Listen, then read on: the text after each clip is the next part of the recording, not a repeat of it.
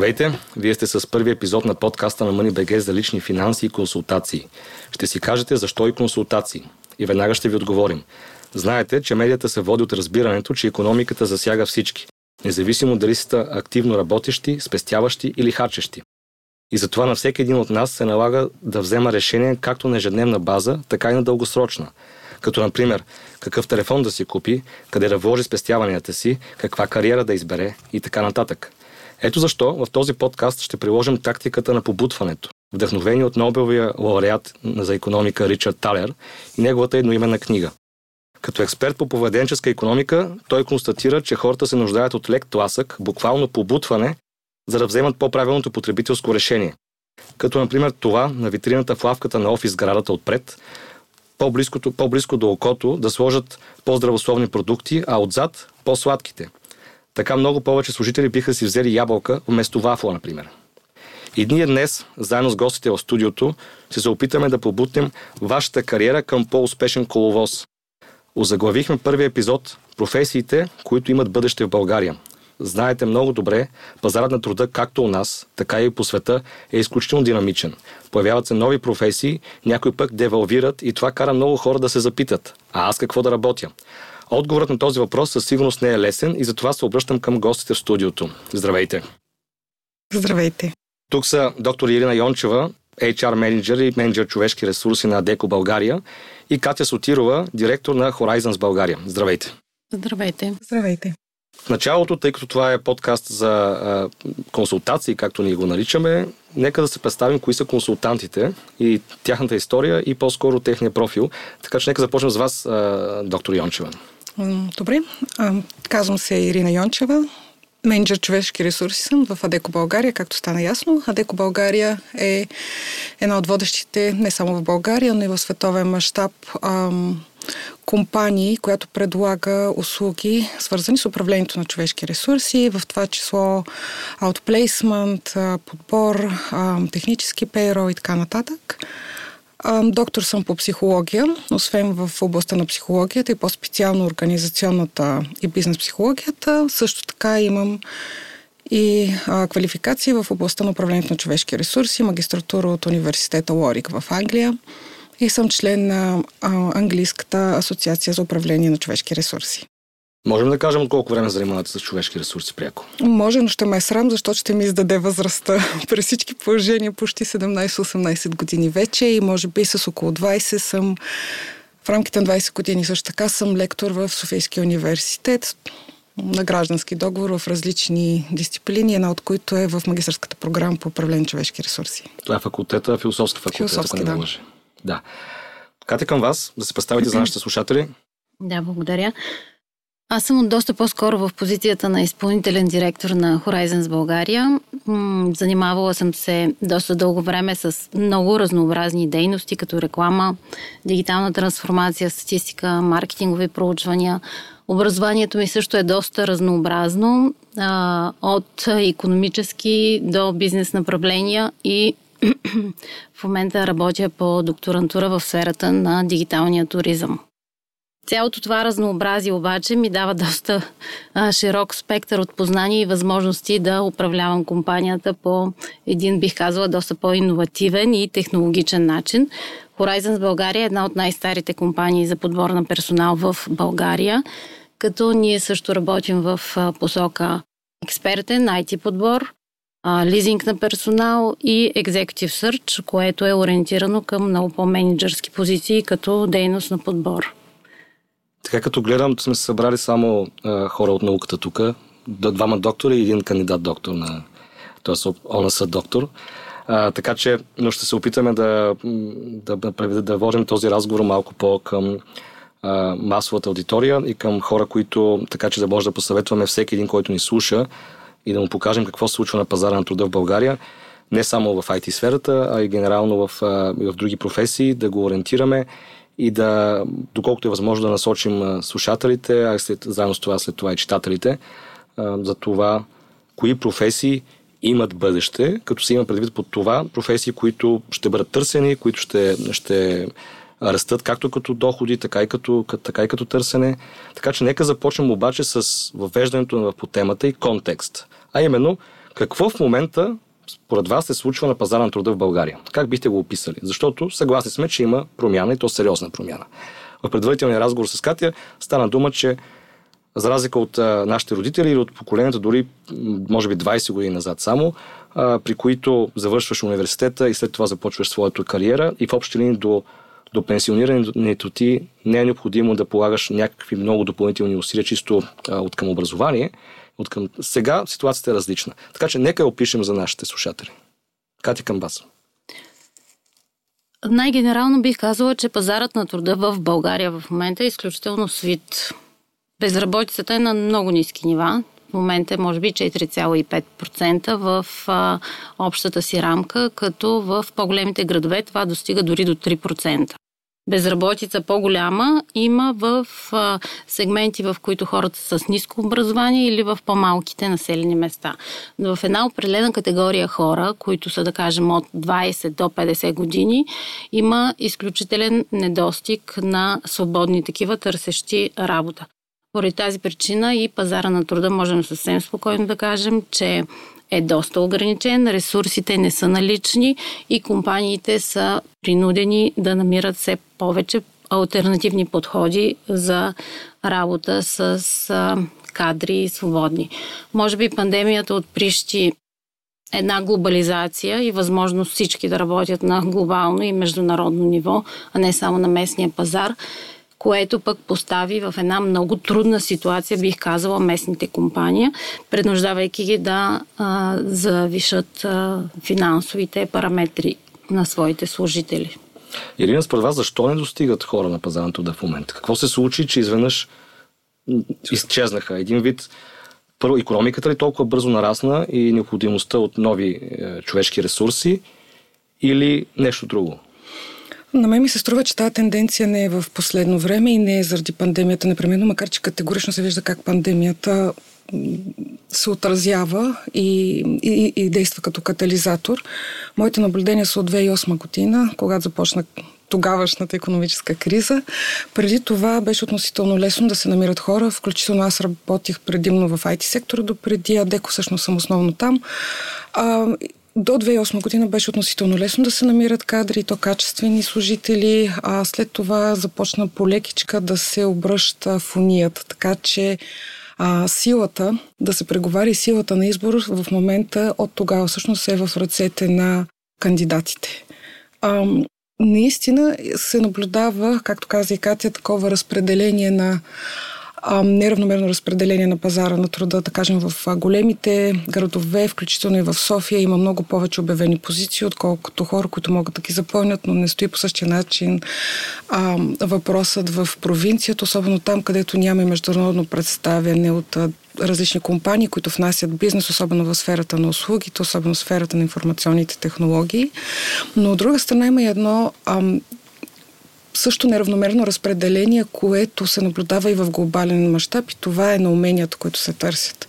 Тоест може да има свободни хора, които да вземат позицията, но те не са с тези квалификации, които се изискват. Нека направо тогава стреляме да преминем към това какви квалификации се изискват сега, като все пак да, да кажем, че със сигурност IT секторът е водещият, който търси хора и, и най-динамичен, може би, но е добре да погледнем и в други сектори, които също имат свой потенциал, за да не се ограничаваме само върху IT сектор. Та, кои квалификации са толкова търсени, че отсъстват съответно? А, мога ли само, преди да отговоря на въпроса, mm-hmm. така, една крачка назад, която е свързана с очертаването на рамката и какво всъщност се случва, защото това, което се случва в България, първо не е уникално. За съжаление, се се опитваме да кажем, ние българите правим това, ние правим това, сме уникални, но, но някакси се вижда, че има световни тенденции, които ни влияят. Например, глобализацията е една от, от тях. Наистина, пазара на труда се отваря много и всъщност се отваря по два начина. Преди COVID беше с горбет, т.е. с а, този тип туризъм, който е свързан с, а, по-скоро миграция, свързана с а, труда и пазарите на труда. А, сега, когато заради COVID установихме, че можем да работим с информационни технологии много по-добре, много по-пълноценно в сравнение с преди, въпреки че и преди съществуваха, но някак си ги неглижирахме, се оказва, че пазарите се отварят и по един дигитален и неприсъствен начин. Но едновременно с това имаме и редица други промени, които влияят и които също ще се отразят както на това какво избираме да правим, така и на уменията, които трупаме. Например, средната продължителност на живота се увеличила, което означава, че хората не могат, както започнахме в началото, да започнат се на работа и да стоят на нея или да сменят максимум една, както е било с нашите родители. Просто животът е твърде дълъг, за да правим едно и също нещо и ние се изморяваме и изтощаваме в него а, движим към економика на услугите, а не към економика на производството, което всъщност означава качества, които са много по-свързани, да кажем, с меки умения, с търговия, с а, емоционална интелигентност, а, не непременно с това какво вършим с ръцете, колко добри сме в производството. А, Друга тенденция, например, е смяната на ценностната система. В момента хората, те и преди това не искаха, и ние, които сме в IT сектора, много се дразняхме, а, желая да работят по възможност 3 часа на ден, по възможност от някакъв прекрасен плаш. Дори съм виждала много интересни постове в социалните мрежи, в които казват, ако трябва да си свърша работата като програмист, защо трябва да я свърша от офис в центъра на София, не мога ли да го направя от някой плаш? Но всъщност имах възможност, например, да видя тази по-миналата година, всъщност лятото, когато беше все още пика на COVID, компании, които са наели хотелчета за своите IT служители на морето, беше голяма мъка. Нито интернет е толкова добър, разсейва ги всичко, защото там ги вика морето и пясъка и водата, те трябва да стоят и да ходят. Беше си мъка и не мисля, че се получи по най-добрия начин. Ам, но баланса, личен живот, професионален живот все повече започна да натиска работодателите и те всъщност, кандидатите идвайки изрично питат. Нали, докато преди са питали какви са социалните придобивки и ще има ли ваучери, има ли допълнително здравно, сега категорично питат колко ни от седмицата се позволява да се работи от къщи. И не на последно място, свързано с това, че по-дълъг животът на хората и се увеличава за всяка година, е и това, че имаме смяна на кариерата в средата на живота. Това се случва някъде в 40-те и не е така изолирано събитие. Тоест, бил си едно нещо с една професионална идентичност до тогава и след това сменяш с нещо друго. А възможно е тази смяна в средата на 40 а, типична ли е, нормална ли е или е по-скоро изключение? Нормална и не е изключение, но не е чак толкова с масовата да е типична. Но наистина, ако започнем, примерно 23-4 завършваме университет, представяме си, че в средностатистическия случай не се връщаме за никаква докторантура, а продължаваме напред. Вероятно трупаме квалификации, които са свързани с основното ядро на това, което вършим. В 40-те години вече са минали 20 години, в които сме го правили. И сега си представяме, че до пенсия остават минимум още 20 и се чудим, можем ли да го... Можем ли се още да стоим верни на тази идентичност? При условие, че светът е толкова отворен, случват се различни неща. Човек иска да експериментира с различни идентичности.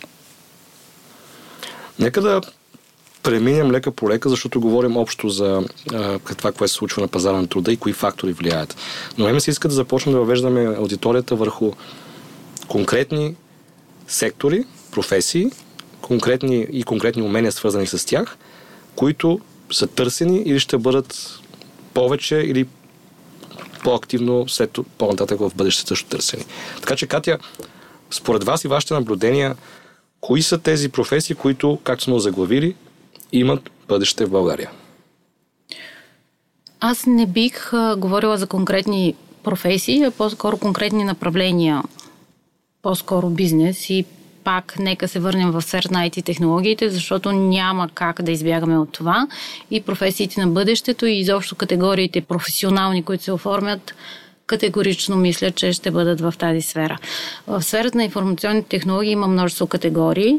Някои от тях са доста развити, някои те първа започват да се развиват, а в а, определени има изцяло липса на, липса на кадри, тъй като това е нещо, което към момента има свой пик. Например, натрупването на големи масиви от данни създава нуждата от тяхната защита. И специалисти по киберсигурност не съществуват не само защото до момента не е имало нужда, а защото чисто исторически такива количества информация не е била никога обработвана. Поради тази причина те първа започва да се оформя и тази професионална категория и хора в това направление са изключително необходими. За съжаление, те са по-скоро самулки, тъй като няма институция, образователен център и дори неформални организации, които да подготвят такива специалисти. Според мен това е едно от направленията, които те първа ще ражда професионалисти в различни нива. Тук мога да се съглася и да ви оборя специално за образователните институции и за специалистите, че все още няма, но се работи в тази посока и от лидерите на пазара Кронис, които са световен лидер в киберсигурността, работят много активно с това да създават учебни заведения, които да образоват експерти по киберсигурност. Дори наскоро придобиха един от най-известните, може би, частни университети в Европа, Якобс университет Бремен.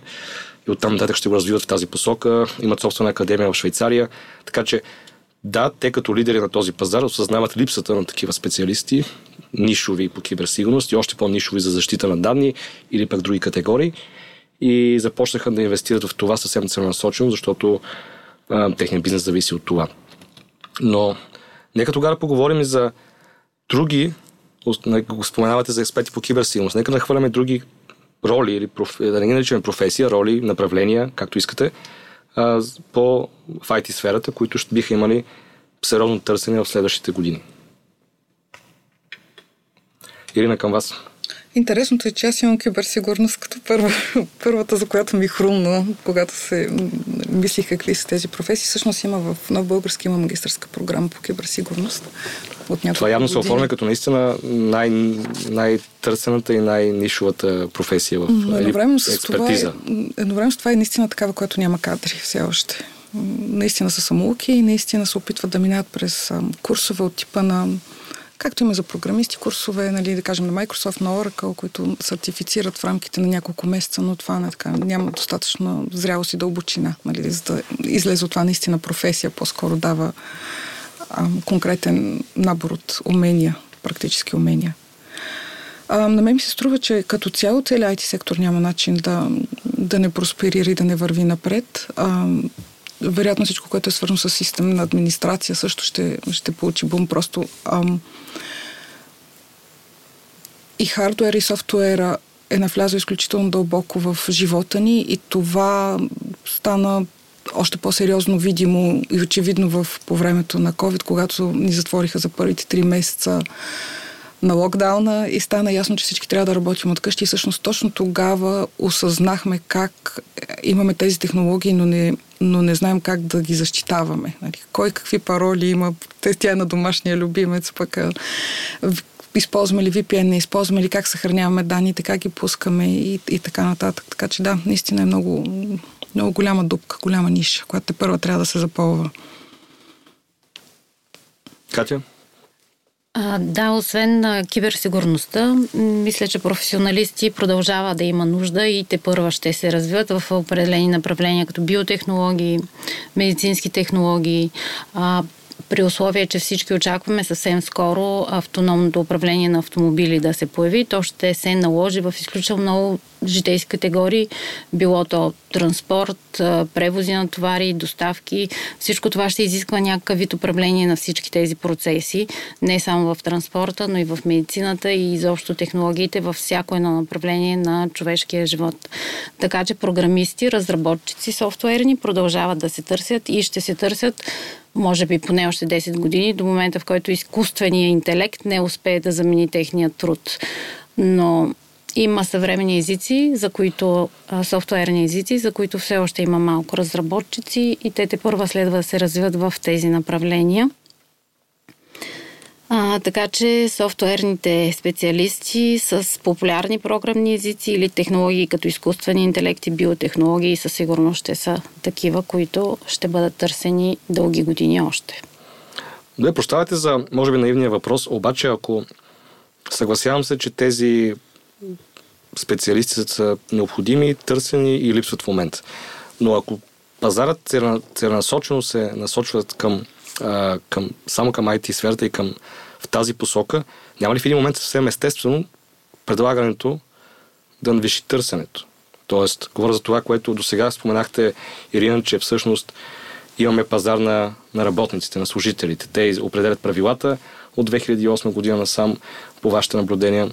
Само, че в един момент е логично, когато се инвестира в тази посока, да имаш в един момент достатъчно кадри.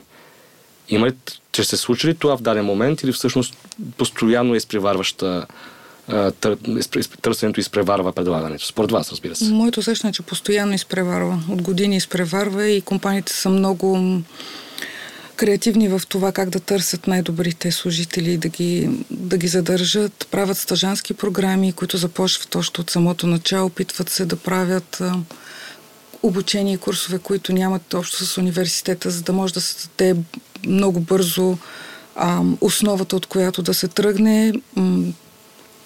Оказва се всъщност, че началото тази професия беше изключително атрактивна за хората, като я гледах до преди, може би 2008-2010 година, защото а, факултета, да кажем, по математика и информатика е така изключително кредибилен. А, много интересни курсове има там и на много високо ниво. До трети курс студентите учат обектно ориентирано програмиране, SQL бази данни и това вече ги прави достатъчно апетитни за начални позиции в а, компаниите, които са свързани с информационни технологии. Човек почва да се чуди, трябва ли наистина да изтърпи 4 или 5 години да завърши бакалавър и магистър, ако тия три курса са достатъчни, за да му дадат един тласък в професия, в която знаем, че заплатите са много, много прилични. Направо високи, може да ги кажем, за българския стандарти. Да, да. Определено е сектор с един от най-високи заплати. Но, но пък напоследък се вижда от, отлив. Мисля, че беше 2019 или 2020 не можаха да си запълнат бройките. Може би защото от една страна не от всеки човек става програмист, това си е просто нагласа на, на личността. Не всеки иска да го прави. А от друга страна, като чили изцяло, когато се пренасити не само пазара, а така усещането на обществото почва да тегли към някакви друг тип ценности, нещо друго да му трябва. Да кажем, да му трябват лични взаимоотношения, нещо, което не е свързано с това да гледаш екран по цял ден. Ми има повече участие на тялото, на комуникациите, които са лице в лице и които точно този тип професия пък не предлага непременно. Тоест, ако ви разбирам правилно, става дума за хора, които биха имали уменията, но пък търсят друга професия, която да е да речем, по-социална, по-комуникативна. Точно така, да. да. Макар, че в самия сфера, самата сфера на информационните технологии има такива професии, в които можеш да балансираш. Да кажем, често сме попадали на хора, които са завършили информационни технологии и казват, аз разбрах още в началото, че от мен програмист няма да стане. Добре, защо изтърпя до края, смени го, имаш възможност да се преквалифицираш и отговорът е. Защото това всъщност ме прави мощче между програмистите. Това с тип тип информаци... консултанти, не са точно бизнес консултанти, но които могат да направят много добро мощче между това между езика на програмистите и на клиента, защото те не говорят непременно по един и същи начин. Виждали сме всички забавните карикатури, какво е искал клиента, какво е направил програмиста. Тоест, а, има нужда и от такива хора. Да, от такива роли. Да. Аз се че една от причините да намалява студентите по в ФМИ, в факултета по математика и информатика, като казвате, или да липсват бройки, е може би това, че с един курс да речем при на Талерик академията или на друга академия, курс, който в рамките на една година до две години с стаж може да изгради началните умения на един програмист, докато в ФМИ са необходими 4-5 години. Че и други предмети трябва да се взимат и висши математики. А всъщност този сектор абсолютно показа, че няма нужда от хора с дипломи, т.е. има нужда от хора с умения. Точно. И ако го сравним с държавната администрация, където всяка една диплома реално увеличава заплатата и ти дава по-големи шансове по време на конкурси. Сега търсим нов шеф на БНБ, което, което ще бъде, се изисква магистърска степен за него, въпреки че той има докторска, но се оказа, че трябва да има конкретно магистърска степен. Това е нещо типично за държавната администрация и за по-класическите професии, докато IT ролите са явно просто разчитат на уменията. Как са придобити те е вече въпрос на, на личен избор и личен път. А, Но пък тук... И, да, само да кажа, има ли според вас, защото стана дума за хора, които не успяват. А, аз смятам, че е необходимо да се каже, че има огромно търсене на, на такива кадри, но тези роли и тази професия, наобщо казано, не е за всеки го, всъщност. Защото имах истории, които аз самият знам за хора, които са опитали, записали са курсове, започнали са да кодят и в един момент се оказва, че това или ме е скучно, или ме е сложно, защото в крайна сметка математиката а, и, и други форми на, и други науки не са на, прилични на всеки го. И от, друг, от това е от една страна. От друга страна знаем, че да речем архитектите стават, от архитекти стават прекрасни програмисти заради начина на мислене. Така че има ли такива истории за хора, които не успяват да се справят с тази професия? Ама разбира се. Да. Може би по-голяма част от започващите да учат подобни дисциплини не се справят, не завършват и не стигат никога до практични занимания. А, само да се върна малко по-рано това, което коментирахме за прекалено голямото производство на кадри в това направление. Да, това е вярно, но, както Ирина спомена, освен софтуерни програмисти са необходими и проектни менеджери, които да управляват процеса между бизнеса, възложителя на проекта и изпълнителите. Общо взето там се губи връзка, за така че хора с добра техническа подготовка стават добри проектни менеджери. Още повече IT направленията никак не са само софтуерните разработки. В цялостната екосистема има множество други категории, които изискват своите кадри. И да, наистина произвеждат се много повече хора, но те остават до известна степен без работа, защото не им се дава възможност да стартират от някъде. А и липсва тази готовност да започваш да работиш безплатно под формата на стаж или да се включваш пробоно в проекти с цел само да се научиш, т.е. като инвестиция, нещо, което ще ти се възвърне от потенциала на професията. И голяма част от хората просто очакват да бъдат ангажирани в някакъв случайен контекст. Може ли да кажем какъв е типичният кариерен път за успешна кариера в този сектор? Тоест да начертаем нещо като конкретни стъпки, за да бъдем полезни на аудиторията. Започваме да приемем 20 годишен човек и да приемем и, както казахте, 40 годишен, който пък да речем е решил да сменя професията. Така че на 20 годин човек какво трябва да направи като 2, 3, 4, 5 стъпки, за да достигне до някаква позиция, джуниор позиция да речем, в този сектор. Ирина? Най-напред да провери мотивацията си и да е сигурен, че това иска да прави. Защото нещо, което ще, ще правим няколко години наред, е добре да знаем, че мотивацията не е в това да кажем, че секторът е наистина добре платен, че относително по-лесно ще си намери работа, защото има много свободни места или всичко това, което идва отвънка, нали, като като мотивираща сила. Наистина ли ни харесва това, което искаме да правим? Като сме се убедили в това, понякога трябва да се убедим, като започнем да го правим, всъщност, да се запишем на някой курс. Както вие споменахте, и Телерик, и а, други академии имат такива безплатни курсове, които дават възможност на човек да се тества в началото или пък имат онлайн материали, които може да се видят не е задължително да се скача веднага на магистърска програма. Човек се тества, проверява, казва, аха, това ми е интересно, това не ми е интересно. А, за мен лично не е или, или, или магистърска, или някакви курсове, защото дават различни. Магистърската категорично това е школа за ума. Тя може да е по-малко конкретна и да няма точно това прагматично, като кликнеш тук ще се получи това, което би направил един курс, но тя дава голямата рамка, в която човек да се намести. За сметка на това, пък курсовете са по-бързи и много по-конкретни, така че човек може да избере какво от двете. Ам, и аз мисля, че има все пак компании, които дават достатъчно шансове на млади хора да започнат. Под млади имам предвид професионално млади, а не на възраст млади. От тази гледна точка ми се струва дали ще си на 20 или на 40. Горе-долу по един и същи начин ще се мине а, по пътя. А, мисля, че компаниите в този сектор нямат предразсъдъци към възрастта, просто защото имат потребност от хора. И като видят, че човекът наистина обикновено се влиза с тестове в, за такива ам, позиции, а, като се види, че началният тест е покрит и нещата се разбират и на човекът му свет като чита, когато говори за тази професия, той си има мотивацията и вътрешната инспирация, че ще я прави. Нищо чудно да му се дадат шансове и то големи. И компаниите правят различни, имат различни инициативи, да кажем, може да има стажанска програма, която започва като много отворена в и постепенно да отпада, така че да се останат най-добрите все пак знаем, че има 6 месеца изпитателен период, достатъчно за компаниите да разберат искат ли този кандидат или не го искат. Бих казала, че от гледна точка на 40 годишните те пък а, имат това предимство, че предишният опит, който имат в други професии, не е за изхвърляне по никакъв начин. Нали? Най-малкото да си се научил да стоиш 8-10 часа на стол и да, и да гледаш монитор си е достатъчно основа, но разбира се, това е много на повърхностно ниво. Все пак има ам, умения, които се трансферират от една професия в друга и могат да бъдат използвани. Така че тези, които го искат, стига това да им е вътрешното желание, според мен дързайте. Кате, съгласна ли сте, че всеки може да стане, независимо от възрастта, да смени тази професия? Защото аз чух едно мнение на хора от, от сектора, беше в друг подкаст, който слушах, че ако на 35 решиш да ставаш програмист, може би е малко късно, тъй като е необходимо някакво време, за да наваксаш съзнанието, уменията. И ако до сега не се е случило и не ти се е отдало, значи може би трябва да потъстиш за някаква друга роля в този сектор.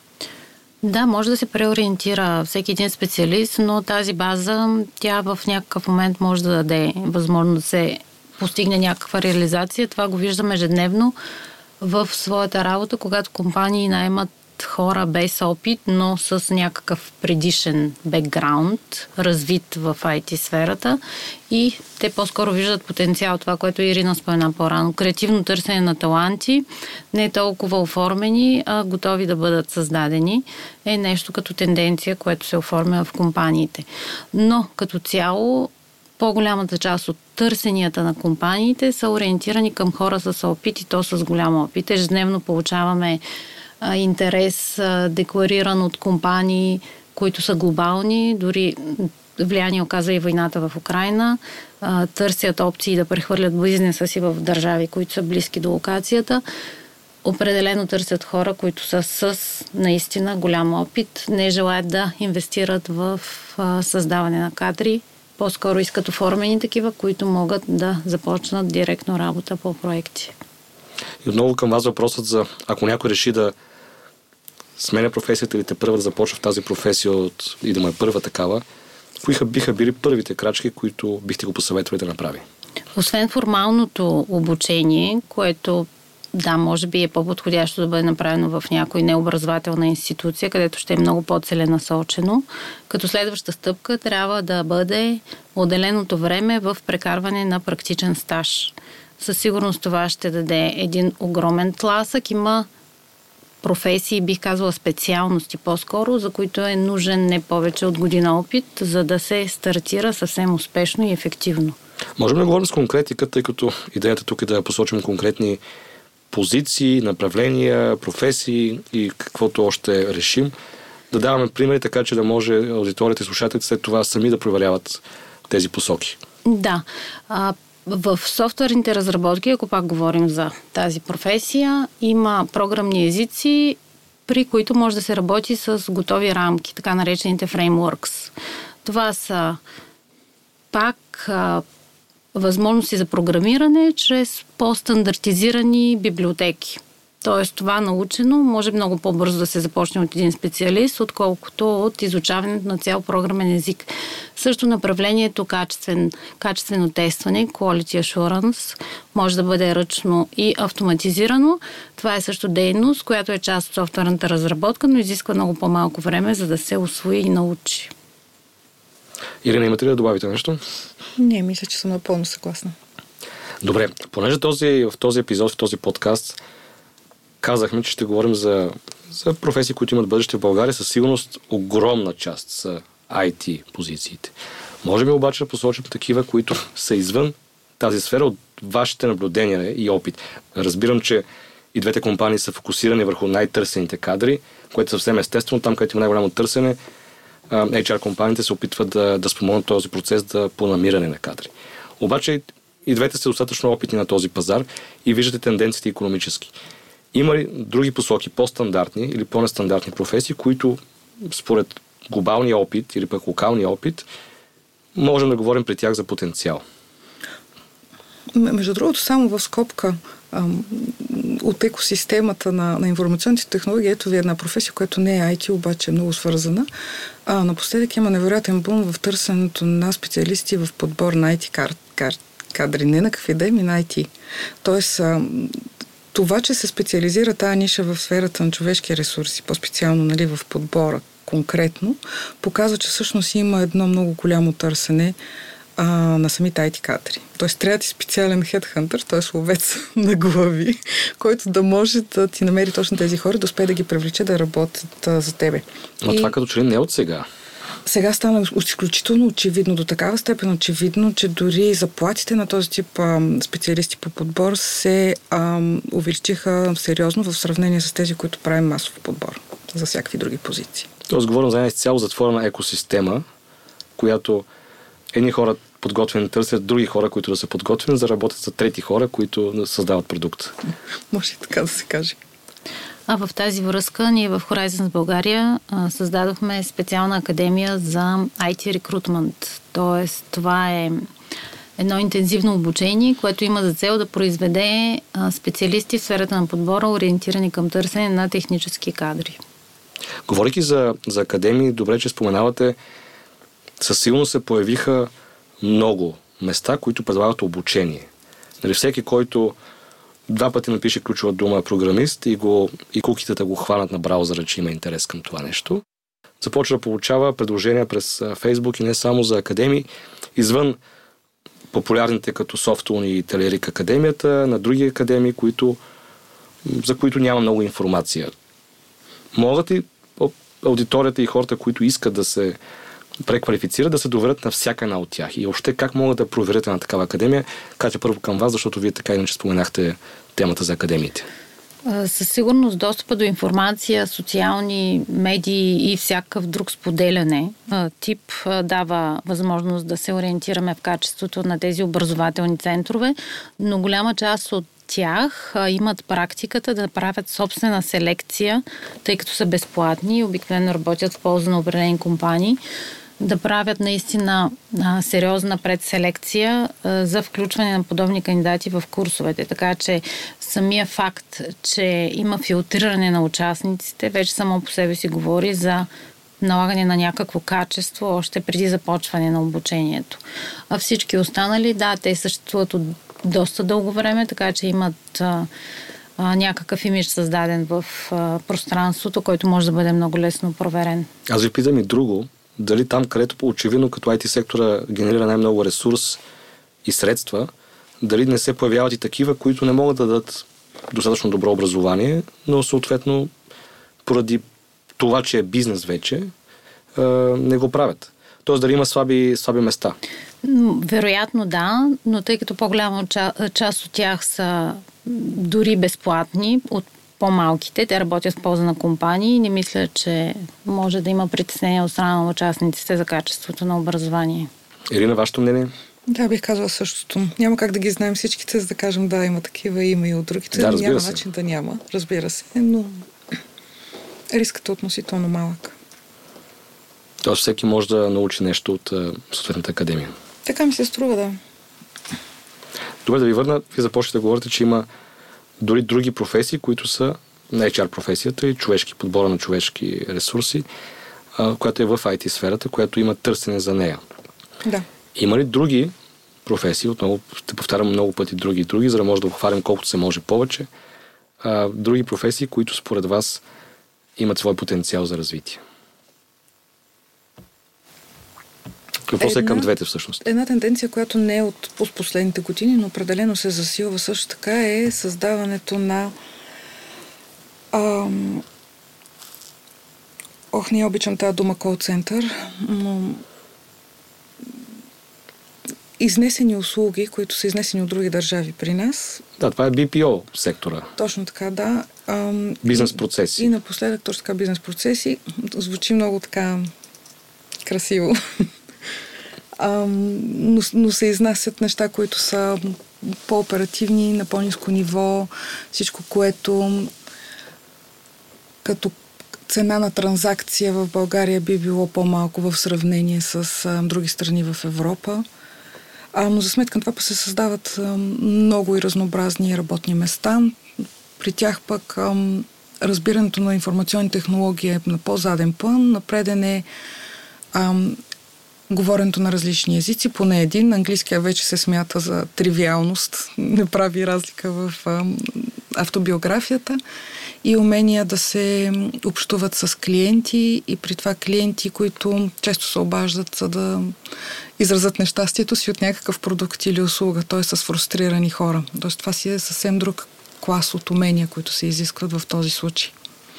Към а, из, този център, BPO-тата също така в момента много са, ам, активно се създават центрове за ам, споделени услуги, shared service центрове, които са в ам, рамките на една и съща организация, която има клонове в различни държави и решава, че тези, а, този тип процеси може да ги изнесе в една от тях. Тоест те си работят вътрешно за вътрешния пазар на съответната компания, която обаче е в международен така план. Знаем, че BPO сектора в началото започна като кол център е познат, после се еволюира до mm-hmm. бизнес процесинг сектор, услуги, аутсорсинг всъщност. Е, се разви много последните години и по последни данни на iBest и на други организации, той видимо расте във всяко едно отношение, като големина, като възнаграждения и така нататък.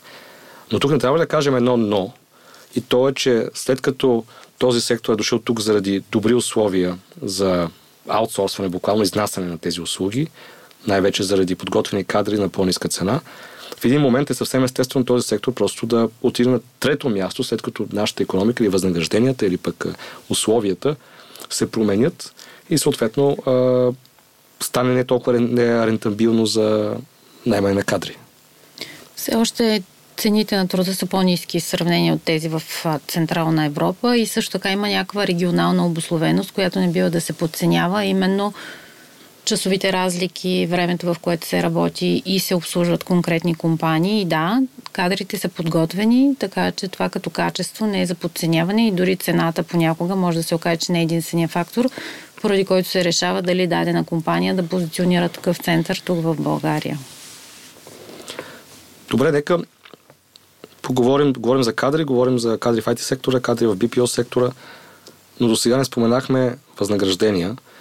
А, можем ли да дадеме сегашни възнаграждения, рейндж, разбира се, а, и за какви роли са те? Катя? Пак ако се обърнем към сферата на информационните технологии, аз лично дефинирам долната граница от около 1500-1800 лева нетна месечна заплата, която може да бъде стартово възнаграждение за човек започнал в този сектор. Като максимума може да достигне до 10-12 хиляди лева месечна заплата нетна. Какво трябва да се случи между тези две заплати, за да съответния кадър да, да достигне до горната граница? Кои са най-важните Първо да стъпки? натрупа опита, който може да се окаже и 10 годишен за тази голяма разлика. И второ, разбира се, качество, компетенции, бързина на освояване на на работата и на изискванията за конкретната позиция. Комплексни са факторите, но като цяло качеството и постигнатите резултати най-вече. Ирина, според вас? Да, абсолютно същото. Между другото, не се изисква толкова дълъг като време опит. Преди кривата изглеждаше така. Започваха, преди, значи преди 2-3 години, примерно. Започваха на около 1000-1500. Аз съм виждал и по-малки, но за непълен работен ден заплати. А, но това е само стартова. 6 месеца до една година, колкото да убедиш самия човек. Нали, започва, няма предишен опит. Той е съвсем табула раза. А, минал е някакви курсове, знае някакви езици, а, но още не си знае силите. В много бърз, така, общо взето половин до една година максимум стои на такива ниски пари, след което заплатата започва стремглаво да се качва и някъде започва да порави плато между 5 и 8 хиляди. След това имаше заплати, с които са 10 до 12, но това бяха по-скоро изключения. Сега вече не, не е така. Нали, почва да се вдигат, нали, средната платото е малко по-нагоре, не е на 5 и 8 хиляди. А, но времето все пак не е много голямо. Между примерно 5, 6, 7 години. Това е времето, за което може да се стигне от единия край до другия като заплата. Това, което се срещам веднага да питам, няма ли риск от прегряване, защото когато се налага толкова бързо да вдигат заплатите и това плато да се вдига от 5 на 8 вече на, от 8 на 10 или нагоре. Наскоро гледах официално обявените позиции плюс възнагражденията на компанията, криптобанката Nexo и там бяха най-низката беше за роля 5500 бруто, а най-високата беше, мисля, че 16500. Е така че, а, нали, видимо още, по, още по-висок рейндж. Няма ли обаче от вашите наблюдения риск това да, не, да прегрее пазара от гледна точка на това, че постоянно трябва да се вдига тези възнаграждения и като, както в економиката е логично, винаги има един таван, който може да бъде достигнат. И оттам нататък става вече проблемно нещо. За съжаление, този таван все още няма нищо общо с тавана, който е в други държави, да кажем от Централна Европа. Поради тази причина все още има на къде да се движи горната граница. За съжаление обаче се оформя една категория хора, а, служители, които се превръщат в такива постоянно търсещи работа, така наречените джоб хопари. Хора, които знаят, че много лесно могат да сменят работа си за малко повече пари. И тъй като говорихме по-рано за това, че освоявайки нови знания, постоянно научавайки нови професии, ние можем за кратко време бързо си сменяме професията. Не винаги тази смяна на работните места може да се разглежда като негативно влияеща върху взимането на решение за наемане на даден човек. Така че има хора, които много често сменят работа си, само за да получат повишение в заплата. Наскоро гледах един LinkedIn профил, на който ми обърна внимание мой приятел в IT компания. Той обаче работил като селс. И той посочи, че се започне заедно с този негов колега едновременно в тази компания преди една година. За следващата една година той сменя три, три места, три, профе, три работодателя всъщност. Докато като програмист, човека в селса си стои на същото място. И също си аз бях очуден, че на 3-4 месеца някой може да сменя доброволно, проактивно. Тоест, ако няма проблем, да смениш с а, а, буквално на 3-4 месеца, не на 2-3 години, когато може би е малко по-нормално, да търсиш нещо повече. А, това, което казвате за джоб хопари, мен силно ме, силно ме изненада, че толкова нелоялни служители, да ги наречем, толкова нали, търсещи и сменящи. Това колко голям проблем е за сектора? Това за нас е огромен проблем. Още повече има и компании, които подкрепят подобни практика и са част от такива. Сигурна съм, че и вие се сблъсквате с подобни, Ирина. Да, да. Лоялността е надценена в днешно време. Лоялността е към самия себе си, не е към работодателя. И не само в IT сектора, по принцип говорят съвременното поколение. А, то търси преживяването, това да му е интересно, да открива нови неща, да учи различни работи, не влиза непременно в дълбочина. Има една такава категория хора също много интересно, тя не е в IT сектора, които искат да започват от начало. И всеки път започват от позицията от начало. Нали? Поработят малко, съберат едни пари, отидат някъде, изхарчат ги за нещо, за някакво преживяване. Сигурно сте виждали, YouTube е пълен с варианти как си купиш ефтина каравана, ще оборудваш много красиво с едни пет и ще си пътуваш с нея. И хората, хората се радват на такива преживявания. След което обаче започват пак от начало и пак от начало. Имах един случай, в който бях попаднала на такава кандидатка за за секретарка в, при нас. Беше над 35 годишна и всеки път беше сменила работа за по 2-3. Обаче на 35 имаш други изисквания от живота, чисто финансови и искаш друга заплата. И тази заплата не е сравнима с това, което би искал 20 годишен човек, който сега започва и пак има такава стартова позиция. Така че си има и плюсове и минуси на, на всички варианти. Отново се връщаме на баланса между личния живот и, и професионалния, с който започнахме всъщност. И това да, не просто да работиш, а да и не просто да изкарваш пари, а да имаш време за себе си, за собствените си приоритети, лични приоритети, било то свободно време, хобита, пътувания или други. Има ли други? Аз пак ще се връщам на темата за други, други. Други. И ще ви питам конкретно. Класическите професии в България и навсякъде. Класическите професии, които и без това също страдат от дефицит на хора. Говоря за лекари, mm-hmm. говоря за и медицински специалисти в най-общо разбиране. Там влизат и фармацевтичните специалисти. Да. А, говоря за а, учители и образователни а, роли, такива, които, защото си говорим за IT сектора, но там също трябва някой да образова някой друг, макар и с компетенции в, в IT сферата. В тази посока са инженери, разбира се, а, в тази посока можем ли да направим някакви заключения? И към двете въпроса. Медиците със сигурност ги виждаме и сходните дисциплини в, този, в тази ниша. Със сигурност няма шанс да изчезнат. Напротив, търсят се, търсят се, защото хората са чувствителни към темата за здраве, т.е. постоянно има потребност от, от такъв тип услуги. Катя? Да, определено и, необходимостта от това те да се преквалифицират, така че ще се развива професията, може би в съвсем различна и нова посока, тъй като ще се използват много повече биотехнологии и самите медицински служители ще имат необходимостта да научат работа с технологии, за да я прилагат в персонализирана медицина, например, едно от направленията, в които сигурно, със сигурност ще има голямо развитие. Същото въжи и за образованието, където пък учителите ще трябва постоянно да се преквалифицират, използвайки нови технологии в форматите на преподаване. Според мен строителството и всякакъв вид дизайн също е доста доста предизвикателно като развитие, тъй като не само, че има недостиг на хора там, но и тези дейности никога няма да спрат. Така че всякакъв вид дизайн, екстериорен, интериорен, архитектура, разбира се, ще има необходимост от това да се развива, пак с помощта на технологиите но м- недостига на хора там ще изисква като цяло трансформиране на професиите в много направления. А какво можем да кажем за професиите с по-малко, да ги начнем по-малко компетенции или по, а, за по-низко образовани хора. Говорим, да речем, за най-класическите професии като шофьор или а, нещо в тази посока. Тези професии, които в един момент се оказаха всъщност много, може би за кратко, но търсени заради това, че а, пазарът стана в тази посока тръгна се развива, че те станаха неатрактивни.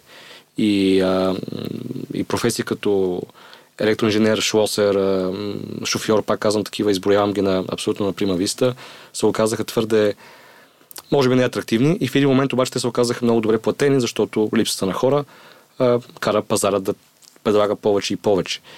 Това ще бъде ли ще ще бъдат ли фактор от гледна точка, разбира се, на тези хора, които няма да придобиват множество компетенция, ще изградят едни умения, които са по-скоро технически и ще се работят с ръцете си, защото вие споменахте, Ирина, че се върви в посока економика на услугите и това и за soft skills, меки умения и така нататък, но все пак винаги ще има и хора, които ще работят с ръцете си. Въпросът ви е много хубав, защото наистина това е генералната тенденция да се върви към а, економика на услугите, обаче ако ние погледнем корпоративния свят, но освен София, големите градове корпорациите си съществуват много сериозни ниши, които са всъщност на хора, които не са непременно част от големи организации или пък са в по-малки градове и така нататък. А, Видимо е как са се повишили цените в сферата на този тип услуги точно и докато на времето на нашите родители, пък сигурно и баби и дядовци, някакси уменията да да си направиш инсталация, да си оправиш гръбнатия телевизор или рълтаните на печката или да си залепиш почки в банята не е било толкова рядко срещано. Сега в момента, напротив, това изчезва като, като умение в бита, защото има хора, на които можеш да го платиш и да го направят. Но от една страна всички ние знаем нали, колко трудно се намират качествени майстори, които да ти свършат тези услуги и едновременно с това те са изключително високо платени. И ето тук се наблюдава една тенденция хората обратно да искат да се връщат към това да опитват да правят неща с ръцете си. Нали, може да си работят от 9 до 6 в някаква корпорация, но след това отделно те искат да могат някакви неща да ги правят в ръцете си. Гледам в едни социални групи, в които членувам, специално за да наблюдавам такива неща. Толкова е ам, правят ни общности, в които се опитват самите те да споделят опити и да кажат, бе, какво го правим първо, с какво ще го замажем, с какво ще го изкорим, колко време ще отнеме и се опитват и те да си експериментират, да си го направят. След това си лепват снимка как си направили ремонта на банята. Другите им се смеят, почките са накриво, този цвят не си отива с другия, но се вижда една тенденция да си вземем обратно тези неща, които трябва да можем да ги правим с ръце и по възможност да ги продадем. Или ги продаваме, като аз се научих, дай сега да направя и твоята баня, или се продават като онлайн обучение. Аз ще го снимам и вие го гледайте как го правим. Това са онлайн обученията и YouTube видеята, които много силно тенденция. посочват. Е, така е. И тук си говорим за умения. Нали, преминахме разговора в умения, които не тези умения, които трябва да, да наваксаме чрез множество четене, е, знания и а, използване на, да кажем, на тази част от мозъка си, а онези базови умения, всъщност, които човечеството, поне последните много хиляди години, аз вдъхновен от книгата Homo sapiens, която сега чета, е разчитал на тези базови умения и всъщност без тях не можем да, да, да преживяваме. И въпросът е дали ще плащаме за тях или ще ги придобием, или ще ги придобием, или пък ще ги използваме самите ние, нали, през а, нашите собствени умения. Добре, можем да поговорим и да кажем, има ли, знам, че този въпрос е, той е провокативен с тази идея. Има ли професии, които са застрашени от изчезване? Има ли професии, които са обречени, дори малко повече патос да вкараме? Дори ако продължим тази дискусия, мисля, че професията шофьор ще изчезне съвсем скоро време. А, професията медицинска сестра най-вероятно също ще изчезне, защото ще има изкуствен интелект, който ще наблюдава показателите на един пациент много по-лесно и качествено. Със сигурност ще изчезнат всички шлосери и други подобни, които могат да бъдат дейности изпълнявани от машини. Така че това, което Ирина спомена за домашните дейности, няма как да изчезне. Може би наистина това да се самообучим да ги правим ще е някакво решение, тъй като явно не може да се разчита на външни услуги. Ползването им е изключително скъпо и не винаги качествено. Но всички знаем за проектите на Google, Boring Company на Илон Мъск, че раз, разработват тези автономно управляеми технологии вече от дълги години, така че е въпрос на време да се появят автономно управляеми камиони и автомобили, които може би дори ще направят живота и по-безопасен. Добре, да, но ако приемам, че машините заместват хората в определени професии, не е ли нужно тези машини, които естествено ще бъдат управлявани от други хора, всъщност ще бъдат ли управлявани от други хора, да речем от чисти IT специалисти, или е необходимо тези хора, които до сега са работили с тези машини или са в тази сфера, да се преквалифицират, да започнат да работят в тази посока, защото те разбират самия самата работа. Да, може би това са новите професии, тези, които ще управляват технологията, но като цяло те ще са много по-малко. И сега има недостиг на така наречените embedded software инженери, тези, които интегрират софтуера в хардуера. И за, това е професия, която и поне роля, която за първи път чувам. Тук ме изненадахте. Да. Малко са компаниите, тези, които се занимават с роботизирани разработки, например, използват такъв тип специалисти. Има ли според вас, Ирина, екзотични професии или поне професии, за които говорим в бъдеще и сме чели, които обаче са надценявани? Такива, които... Като лайф коучинг. Като, да, като професии, които са... всички говорим за тях, че бъдат необходими или пък се говори, че са атрактивни, защото навсякъде в економиката, дори в тази сфера, има балонизиране или поне заблуда в някакви части. Струва ми се, че заблудата е по-лесно да се види в социалните сектори в сравнение с информационни технологии, да кажем. И там, където има софт част вместо хард, където се изискват социални умения, а не твърди умения, защото за твърдите някакси линията е по-предиктивна какво и как ще се случи. Например, и хората да не се притесняват непременно от това, че ще отпадат някакви професии, а ние сме сигурни, че ще сме достатъчно креативни да ги заменим с някакви други. Или може да не отпадне цялата професия, да отпадне някаква част от нея. Да кажем тази част, която е по-повторяема, която има ниска ефективност, за която не се изисква образование, което лесно се автоматизира а, или от която няма постоянна нужда, нали, има нещо периодично. А, и, и е хубаво да отпадат такива неща, честно казано, защото те прочистват работата от дейности, които а, не само, че не допринасят за бизнес ефективността, но не допринасят и за обществото като цяло, пък е вероятно много тежат на този, който е прави, защото са досадни или виждат монотонност в нея и така нататък. Но това не означава, че цялата професия ще отпадне. Нали? По-скоро някакви функции. А Ирина, да ви върна към наценяваните професии. Кои са те според вас или какви наблюдавате вие? Разбира се, времето ще покаже дали наистина са наценени или не, но ми се струва, че това са по-скоро в сферата на социалното. Там и особено където се предлага бито си услуга. Забелязваме, че социалните мрежи дават невероятни възможности за това да се да продадеш самия себе си. Дори да имаш нещо съвсем малко, което ти се струва, че можеш да правиш по-добре от другите, или го представяш, че го можеш да го правиш по-добре от другите и за които усещаш, че има някаква потребност, някаква ниша. Между другото, в този ред на мисли ще ми е изключително интересно да видя как ще се развие професията инфуенсър. Имаше едно проучване. В, в Русия изчезна. Според това, че изчезнаха социалните мрежи. изчезнаха доста неща, да. Ам, като питат малки, млади хора, по-скоро и така, тинейджери какви искат да станат и вече не искат да стават нито информационни технологии се занимават, нито медици, искат да стават инфлуенсъри. А, и, и това е много интересна професия, която според мен е много наценена като, като принос, който има.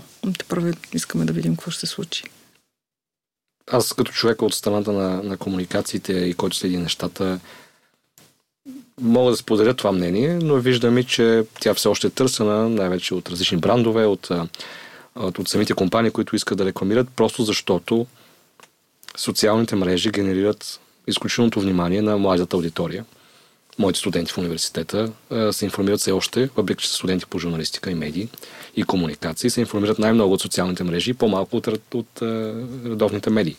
Така че този канал си остава изключително важен и за сега е добре платен при някои от тях, което пък кара и други да се пробват, защото бариерите за навлизане са минимални. Тогава как ще развие пак професията на класическия журналист, ако хората това се опитвам аз да намеря този отговор. Всъщност тя също се променя значително и за мен няма вече класически журналист. Има създател на съдържание, различни форми на съдържание, което изисква множество умения, но може да направим модерен подкаст за него. Mm-hmm. Катя, според вас, има ли наценени професии на такива, които са, да речем, по-напудрени, отколкото трябва да бъдат?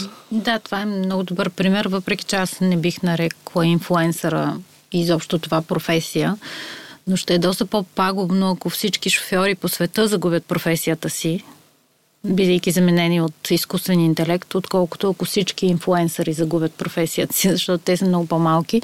Малко в щатите мисля, че шофьор е професията, която се изпълнява от най-много хора като цяло в обществото. Така че това ще е наистина м- трагично за много хора. Има и една друга професия, която според мен много лесно може да бъде заменена от технология. Това, е, това са някои позиции в сферата на правото, като нотариусите, например. Много лесно те могат да бъдат заменени от технология в блокчейн, където нещата ще са в пъти по-сигурни и по-достъпни от тези, които ползват подобна услуга. Така че ако се замислим в дълбочина и разгледаме различни професии, със сигурност ще открием такива роли, които съвсем скоро наистина ще изчезнат.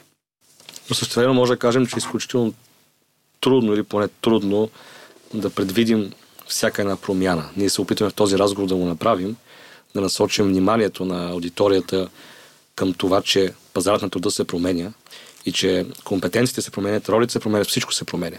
И всъщност, независимо какво следвате днес, това и това обяснявам и на моите студенти, независимо какво следвате днес, тук, тези 5 години, 4 години, 3 години, вие те първа ще се налага да учите и да се развивате и всъщност най-важното е да придобиете рефлекса на, на обработка на информацията. И рефлекса, разбира се, за ориентиране и за личностни предпочитания, мотивация, говорихме до тук с вас а, и други посоки.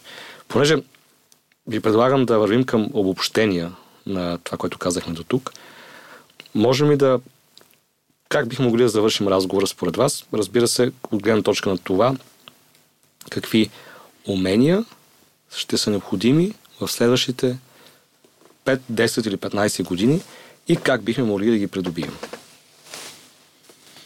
Социални умения, от които емоционална интелигентност, уменията да продаваш, уменията да продаваш себе си, предприемачеството. Сега всички са предприемачи. Опитват нещо ново, опитват собствен бизнес, провалят се, но това няма значение. Просто идеята да имаш нещо свое, не да работиш постоянно за някой друг е много силна. А, така че да, според мен това са от ключовите компетенции за бъдещето. Информационните технологии също няма как. Ние просто самото общество движих и се, вие вече виждате малките деца, даваш му таблета и то вече знае как се движи по таблета а, което преди нали, нашите родители не го правят по същия начин. Да, това е така наречената дигитални, дигитални да, компетенции, да, да, дигитална грамотност, как, да. неща, които са а, те си вървят паралелно, т.е. няма как да, да не знаеш как да си... Ако преди да направиш да използвам простичък пример, да направиш сайт преди 15 години беше голямо геройство, всъщност сега е елементарно нещо и а, даже ако искаш да правиш собствен бизнес, предприемачество е нещо задължително. Кате към вас, аз ще си позволя да бъда малко по-практична и мисля, че задължително всеки един а, човек, който иска да се влее в пазара на труда, трябва да има необходимата компютърна грамотност и компетенции и да продължава да я развита, развива с освояване Но на всякакви... да дефинираме компютърна грамотност, какво означава да не да. кажем, че не е само Word, Excel и, а, и PowerPoint. Да, разбира се, всякакви програми за текстова обработка, всякакви програми за комуникация, месенджери като Zoom, Teams, Meet, всичко това, което използваме, абсолютно а, всякакви умения за работа в интернет, а, дори и обработка на информация в интернет, защо не създаване и на приложения в интернет. Вече има инструменти, които позволяват това да се случва изключително лесно и по-скоро да се развие една добра технологична интуиция, за да може всеки следващ проект и продукт, който използваме на технологично ниво, да го освояваме лесно, а не да се налага да го научаваме те първа, когато започнем конкретна работа в конкретна фирма. Мисля, че трябва да, да приемем, че информационните технологии са сферата, в която наистина ще има най-голям потенциал и най-голямо търсене на всякакви различни професии. Със сигурност биотехнологиите, медицината, базирана на технологии, автоматизирания достъп до услуги и продукти, както и киберсигурността, защитата на данните ще са сфери, създаващи перспективни професии. А бих искала да дам и конкретни примери за такива като програмисти, дизайнери, специалисти по а, защитата на данни. Нещо по-конкретно за най-търсените програмисти, които със сигурност ще продължат да бъдат търсени. Това са такива с програмни езици Java, C-Sharp, Quality Assurance специалистите, такива подготвени за автоматизирано тестване. Нещо, което не споменахме малко по-рано и е една много интересна позиция, която има доста широк обхват в а, програмирането и това е позицията DevOps, много търсена и много развивана. И позицията IT рекрутър, за който говорихме по-рано, не техническа, но изискваща техническа подготовка, защото всички, всички тези хора трябва да бъдат намерени от някой, който е квалифициран и подготвен да ги търси и разпознае като таланти. Ето го бъдещето на комуникацията и журналистиката, IT умения в комуникацията и в медийния свят. Искам да ви провокирам като последен въпрос в лично естество. Вие какво, какви умения планирате да придобиете или ако сега карате някакви курсове, дадете пример с, личния си, с личната си кариера. Какво последно сте придобили като умения или сте посочили като такива или какво планирате да направите? Какво ще ви кажа и аз? А, тъй като професията е такава, изискваща постоянно а, познание, усъвършенстване. Всеки един проект, който започваме по подбор, е подбор на конкретна позиция, която вероятно не е същата като предишната или са много не, различни събрани в един проект. Ние като специалисти по подбор се налага да изучим тази професия, изискванията към нея в детайли, дори да се поставим на мястото на специалиста, да огледаме всички изисквания, дори да изчетем цялата информация, да я разберем в детайли и в най-малка подробност, което за мен е предизвикателство всеки ден, научавайки нови неща за нови професии и за нови сфери на дейност. Аз понеже, нали, лично. Лично говорим. Може би съм в професията малко по-дълго. А, и усещам така една уморяемост този, в средата на 40-те години. М- всъщност направих промяна в кариерата си и работата, която вземам в момента позицията е на половин работна седмица. С идеята другата половина да използвам точно за това, за развитие на всичко друго. И съм в състояние да посещавам различни курсове. Всъщност по-голямо внимание да обърна на академичната част, писането на учебници, да кажем, подобряването на учебни програми, които са за университета и които водя. Но едновременно с това конкретно в, в уменията, всичко това, което се върши с ръце. Започнах с курс по гранчарство, рисуване, просто творчеството, което не е в основната ми работа, но все пак иска от някъде да избие, нали, намира възможности по-прещ от тази гледна точка.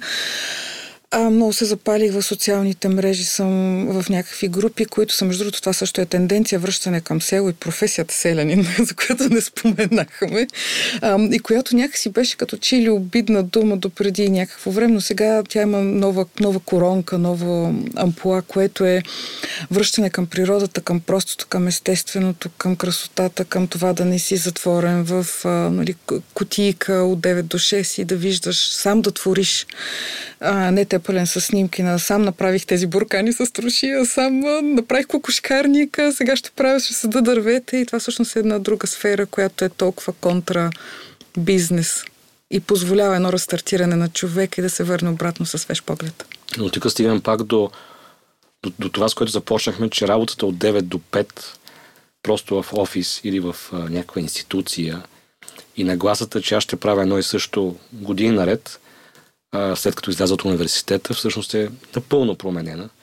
И вече тази гъвкавост, за която говорите, е търсен от много хора, дали независимо дали искат да пътуват с каравана, да обиколят света след една година и после пак да работят една година и после пак да обиколят света за една година, или пък искат просто седмицата им да бъде по-гъвкава, или пък да работят от разстояние от морето, от Несебър, Рафта и да се радват на дълъг сезон, а не само през август месец. Но и това са вече онази част от кариерата, която всеки сам преценява на какво да сложи по-голяма тежест, така че да се чувства по-добре и в крайна сметка да бъде по-продуктивен. Аз по отношение пък аз на, на, на, ясно е, че дигиталните компетенции са изключително важни. Ето защо ние заложихме и залагаме най-много на, в MoneyBG на тях, а пък специално аз осъзнавам, че е необходимо, освен да създаваш качествено съдържание, нещо, което се научих през годините и да речем, че може би съм имал някакъв такъв а, а, уклон още много отдавна, в сега в крайна сметка то трябва да достига до аудиторията. А достига на аудиторията минава през технологиите, които постоянно се променят. И аз непрестанно ги изследвам, аз и моите колеги, което се налага и да, да инвестираме в образование, включително в, в различни курсове, колкото се може по-премиум и по-качествени, така че да може да, да получим най-доброто знание. И всъщност създаването на съдържание се оказа много по... От една страна много по-лесно, но от друга страна много по-предизвикателно. Така че и тази по-малка и нишова професия на журналистиката се променя напълно и всъщност падат всички граници. Някои колеги работят за изцяло чуждестранни издания, започнаха работят като копирайтери за, за чужди компании, така че и там няма никакви граници, което предполага по-голяма конкуренция и по-огромна динамика. Очакваме при нас да дойдат роботите и изкуствен интелект, които да заменят писането, може би и говоренето. Ще видим това как ще се случи, но при всички положения меките умения и други ще бъдат важни. Поне аз така си, така си мисля. Благодаря ви за този разговор. Беше ми изключително интересно да, да преминем през някои от основните промени на пазара на труда. И пак да кажа, пазарът на труда е в ситуация, каквато според мен не е било никога в България. Намира се в уникална ситуация. Тя е поради множество причини. Развиваща се економика, глобални процеси, глобализация генерално, макар и сега леко разклатена заради а, конфликта в Украина, но абсолютно непредвидима. Е непредвидима пазар на труда и за това посланието към цялата аудитория, всъщност, бих, което бих отправил аз е да наблюдава какво се случва, да се информира от качествени източници, разбира се, и да си запитва и да си отговаря на въпроса аз какво мога и какво трябва да мога в следващите няколко години, така че да не се озова в, да го наречем капан и да капана на ниски доходи или капана на а, липсата на, на нови възможности и че всъщност няма възрастова разлика. Няма значение дали си на 20, на 40, за 60 може би няма да коментираме, а, но и 20-40 годишни ще се налага да си променят своите, а, своите професии, своите умения, така че бъдете готови за неочакваното и промяната.